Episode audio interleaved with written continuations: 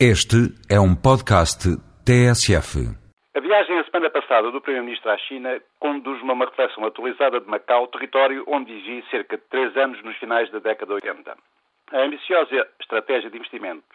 iniciada pela administração portuguesa em meados dos anos 70 foi objeto em Portugal, como se todos recordam, das mais variadas críticas.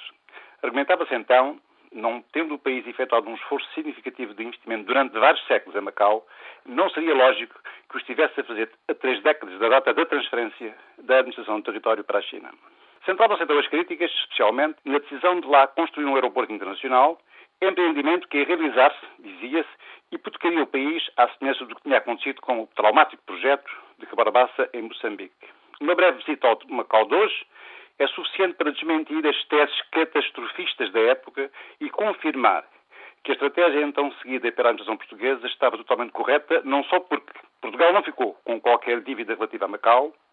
como o território agora sob a administração chinesa prospera a níveis impressionantes, muito acima mesmo dos níveis já de si bastante elevados da própria China. Com efeito, com um crescimento económico superior a 30% ao ano, um número de turistas superior ao dobro da população portuguesa, ou seja, 40 vezes superior à população residente do território. Embora, como se sabe, na sua grande maioria, estes turistas ali se deslocam para jogar na mais de meia centena de casinos, entretanto ali construídos pelos atuais quadros concessionários. E ainda o ambicioso programa de infraestruturas, integrado no Plano de Desenvolvimento e Especialização das nove principais cidades que constitui hoje a região do Rio das Pérolas, Macau não só planeja a expansão do seu aeroporto, apesar do atual ter sido inaugurado há apenas 10 anos, como face aos elevados volumes de tráfego se prepara para autorizar a criação de uma nova companhia aérea. É, de resto, curioso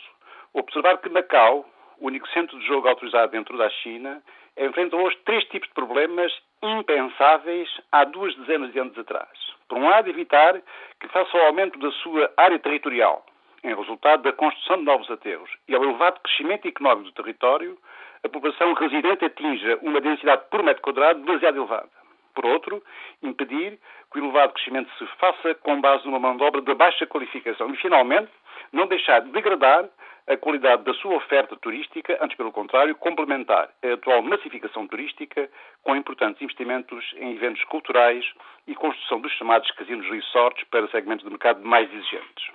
Tendo hoje uma receita de jogo já superior à de Las Vegas, um orçamento público fortemente sedentário e um sistema de ensino totalmente gratuito até aos 15 anos de idade, o Macau de hoje confirma o sucesso dos acordos que conduziram à passagem do território para a China em 99, o acerto da estratégia seguida nos últimos 30 anos por Portugal e a excelente administração chinesa hoje existente. Pena é que as relações económicas entre a China e Portugal, incluindo Macau, não tenham melhorado muito na última década. Mas vamos acreditar que assim acontecerá a partir desta visita do nosso Primeiro-Ministro.